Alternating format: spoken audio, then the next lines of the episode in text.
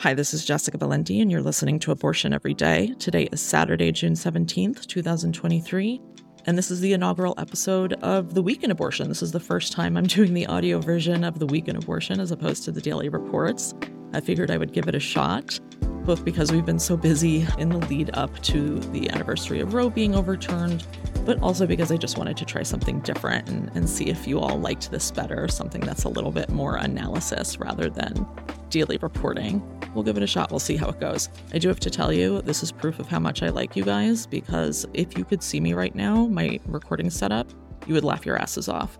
My husband, who works in radio, I think was a little horrified by my my normal setup. And so he has situated me right now with a full blanket over my head, like a kid in a fort, that sort of situation. I don't know that the sound quality is going to trump what I have to assume is um, the humiliation that is coming through in my voice. Uh, but we will see. We'll give it a shot. We'll see how it goes. Before I start with what's going on this week, I just wanted to say thanks to everyone for all of their support when that story about the young woman in Texas came out. So many of you shared the article, commented, reached out to me personally, reached out to see how you could support Terry. Obviously, not her name, but that's what we called her in the article.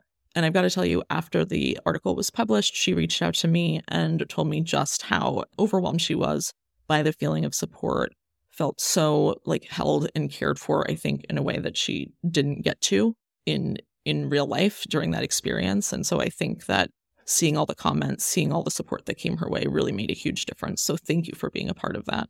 Speaking of terry's story and abortion care being denied unfortunately we saw more stories like hers come out this week in louisiana and kentucky. In kentucky heather marbury was 20 weeks pregnant when her fetus was diagnosed with anencephaly which, as you know by now, is a fatal abnormality. It is the same abnormality that Terry's uh, fetus had. Marbury said, I physically cannot and mentally cannot continue carrying her, knowing that she's never gonna breathe. Still, despite the fact that this was a fatal abnormality, Kentucky's abortion ban prevented her from being able to get care, and instead she had to raise over $6,000 in order to travel to Chicago for an abortion. She says she doesn't blame her doctors, but the politicians. She said most of them are men. They are never going to carry a child. They're never going to have to be in the position. They're never going to be the one that was carrying the baby and had to go through hell. Similar story this week out of Louisiana. Brittany Vidrine, her fetus, also diagnosed with anencephaly, also denied care. And you may remember what was doubly infuriating about this story was that anencephaly is specifically listed, specifically named in Louisiana's abortion ban exception, so called exception, for medically futile pregnancies. But because of how severe Louisiana's law is, she could not find a single doctor willing to provide her an abortion. The risk of criminalization was just too great. They were too afraid. They were afraid of losing their license. They were afraid of going to jail the the language of the law is written in such a way that they don't feel safe and you you almost can't blame them. And so after being given this horrific news, she had to leave her two children at home and drive to Colorado for care. She said to have to make this choice and then have to go through everything on top of it was just hurt added to the pile of already hurt we were experiencing. And this story just exemplifies something that I say all the time, which is that exceptions aren't real. It doesn't matter what's written in the law if the exceptions aren't able to be used. And we've seen similar things like this happen in places like Mississippi, right? You may remember Mississippi has an abortion ban exception for rape. But there's not one doctor in the state of Mississippi who is willing to risk their freedom and their license to perform an abortion on a rape victim. They just won't do it. And of course, that's the point. That's why these laws were written in the way that they were. The whole point is to ensure that exceptions can never be used. Their only purpose is to serve as a PR mechanism for Republicans, to make them look better, to make it look like they're softening or compromising on something. But they don't do anything. And one of the reasons you know that they don't do anything, by the way, is that these like extreme anti abortion groups in these states, like in Louisiana, Tennessee, Texas, if they support these exceptions, that's how you know that they're completely not real because they would never support these exceptions if they were going to be able to be used as all of these horror stories come out, if you need something positive, you need to feel good for a minute about what is happening with abortion right now. Think about that latest Gallup poll. I wrote about it a couple of times this week. It showed record high, all time high, and growing support for abortion rights. We saw 69% of Americans say that abortion should be generally legal in the first three months of pregnancy. 63% want abortion medication to be legal. And the majority of Americans also believe that abortion is morally okay. These are like amazing numbers, right? I always wish they were higher, always, always. but still amazing numbers. Conservatives obviously really unhappy with this poll, but they're in this place right now that there's not that much that they can say about it because every poll, every credible poll is showing the same thing. And so they can see the writing on the wall. And so instead of addressing the fact that they're passing these bans against the wishes of voters, what they're doing is they're trying to refocus what the takeaways of these numbers are. And so, with the Gallup poll in particular, what they did was uh, focus on the drop in support for legal abortion after the first trimester. It goes from 69% to 37% when you're talking about um, support for abortion in the second trimester. They are pointing to that, that drop, as proof that the 12 week bans, the 15 week bans that they are uh, proposing, that those are the reasonable restrictions that they keep saying that they are, that they're the compromise, common sense, sensible restrictions that Americans want, right? That's what they said in response to this poll, and that's what they're going to keep saying. They're going to say that uh, Americans want restrictions at a certain point. Look at the drop off of support. What they don't mention, though, what they don't want to talk about, is the fact that just a few years ago, support for abortion in the second trimester was just 28%. That is an almost 10 point jump. And I know I mentioned this earlier this week. It's worth saying again. That is a huge jump. And we saw a similar nearly 10 point jump in support for abortion in the third trimester as well. That says to me that Americans are really starting to understand the nuances of abortion, their understanding that pregnancy is too complicated to legislate, I think it's a really, really good sign. And so, anytime um, a Republican, a conservative brings up the fact that support for abortion drops off after the first trimester, please, please mention actually it went up quite a bit. We're only seeing increases. I've got a few updates on ballot measures for you this week. We had good news in South Dakota. A judge blocked portions of a new policy that was preventing abortion rights advocates from gathering signatures in really popular key areas where they're used to gathering signatures. The rule was challenged by Dakotans for Health because it was essentially prohibiting these petitioners from talking to people in front of certain municipal buildings. They said they were really happy with the ruling and that it sends a powerful message that attempts to curtail basic freedoms will not be tolerated. In Florida, we also had good news on the ballot measure front. The coalition that is working to get a pro choice amendment on the ballot is going really, really strong. They collected over 130,000 signatures to date. It's probably higher now. That number is from a few days ago. Uh, they need nearly 900,000 by February in order to get abortion in front of voters in 2024. So we'll keep a close eye on that. In less terrific, though not entirely unsurprising news, the Ohio Supreme Court ruled this week that Republicans' special August election which is trying to raise the standard for ballot measures, that that election can go on as planned. Just in case you need a reminder, the state GOP is using that special election to try to increase the votes required to pass a ballot measure from a simple majority up to 60%. In the meantime, activists in the state have one more month to collect the over 400,000 signatures that they need to get the issue in front of voters. We had a few legal updates this week as well. You probably remember since this just happened yesterday. Iowa Supreme Court declined to reinstate a near total abortion ban, which is incredible. They upheld a 2019 block on the law. Obviously, that's not going to stop Republicans from introducing new anti choice legislation, but it's a great win in the meantime. In North Carolina, the ACLU is challenging that recently passed abortion ban on behalf of abortion providers in the state. The ACLU is also challenging Nebraska's abortion ban um, which they're calling a 12 week ban. It is actually a 10 week ban. That happened a little while ago, but what did happen this week was that a judge declined to block the law while the case is being heard. So that law is in effect right now, which is shitty. In North Dakota, where a trigger law was replaced by a newer ban in April, abortion providers have changed their lawsuit to reflect, uh, you know, the new abortion ban. But I wanted to flag this again because of uh, a note on language you know that I have been talking a lot about the way that Republicans are claiming to clarify their abortion bans, right? They're using that word clarify a lot while they're doing actually almost nothing or making the laws worse in, in some cases. And when North Dakota's governor signed that new abortion ban into effect in April, he actually used that word. He said it clarifies and refines the trigger law. So definitely keep an eye out for that word, clarifies. In Texas, for example, Republicans just passed new legislation this week that they say is going to clarify the state ban by allowing doctors to give women life saving abortions, something that they say it already did. We know it didn't. Um, this clarification, so called, is happening in the wake of 15 women who are suing the state after the law put their health and lives at risk. And again, as is the case with all of these clarifications, these uh, amendments, the law doesn't do shit. It's not doing anything. It, it's not making women safer. It's not helping doctors. The only thing it is doing is allowing for doctors to make an affirmative defense after they're sued. You may remember that term, affirmative defense, from Tennessee's law, and that's something I spent a lot of time a couple of months ago talking about. It requires doctors who need to give a life saving abortion to break the law and then defend later why it was necessary. And so, again, this doesn't help doctors in any meaningful way, in any way at all. It just helps Republicans claim that they are doing something.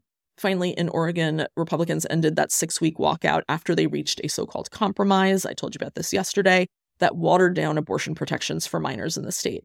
I did want to update you on this though, because after I reported on this yesterday, I heard from an abortion fund volunteer and board member in Oregon about just how bad this agreement really is. She said it goes beyond watering down the protections for minors. She said it also is going to remove provisions that would have expanded abortion access in rural areas of the state where all of these crisis pregnancy centers are, um, that would have expanded access near college campuses. And it also killed a ballot referral that would have automatically put an abortion rights amendment in front of voters. Now, because they got rid of that, it means that pro choice organizations who are already just like completely exhausted, completely overwhelmed, they're going to need to collect hundreds of thousands of signatures in order to make that happen. So it, it went beyond just like a couple of little compromises. It was a, a really bad deal. I wanted to talk about anti choice strategy for a minute. And if you've ever heard the term DARVO, you'll understand what I mean as I was thinking through what was happening this week, I just kept thinking about DARVO. And if you don't know what that is, it is a tactic that is often used by abusive people. And DARVO stands for deny, attack, and reverse victim and offender. So you're denying what's happening, you attack the person, and then you claim that that you're the victim. And that's exactly what we're seeing from anti-abortion activists and politicians right now, right? Especially when it comes to clinic violence and harassment they're working so hard to pretend as if they're the victims. And it's especially dangerous in a moment like right now when we're seeing so many attacks on pro choice clinics. Just in the last few weeks, we've seen attacks in places like Danville, Illinois, where activists recently passed an anti abortion ordinance, right? There's been all of this stuff happening with local governments passing anti abortion ordinances in pro choice states. And then the community getting really heated about it, and everyone's fighting with each other, and the tensions are high. The building site for the clinic in Danville, Illinois, where they just passed that anti abortion ordinance, it has been attacked twice this month. Once by a man who drove his car into the site with supplies to set it on fire. Then in Wyoming this week, a patient from Wellspring Health Access, which just reopened, by the way, after being destroyed by an arson. I know you know that. A patient was held against her will at an anti abortion center. She was locked in a room. Just unbelievable. Also, this week in California, two men, one of whom is a Marine, were arrested for throwing a Molotov cocktail at a Planned Parenthood last year. It is getting worse and worse and worse. While all of this is happening, conservatives keep insisting that they are the ones who are in danger of pro choice violence, right? We have Republicans adopting a resolution that condemns violence against anti abortion groups. Marco Rubio said pro abortion terrorism is sweeping our nation. We've seen conservatives pressure the Biden administration to use the FACE Act to prosecute people who just graffitied on anti abortion centers. And now the FBI is increasingly investigating pro choice so called domestic terrorism. The Intercept had an article about that yesterday with one former FBI agent calling it a flawed notion of parity. There is just so much of this going on increased violence, increased harassment, and yet we're being lied to and gaslit and told that it's actually pro choicers who are, who are violent and hurting anti abortion centers. It's so incredibly frustrating to watch. And what makes it even scarier is that while they're pretending to be the victims, they are also trying to make it easier for anti choice activists, extremists to target clinics, to target abortion patients and, and abortion providers. I've been talking for the last couple of weeks about the legal challenges to buffer zone laws, right? We've seen this in a few states now.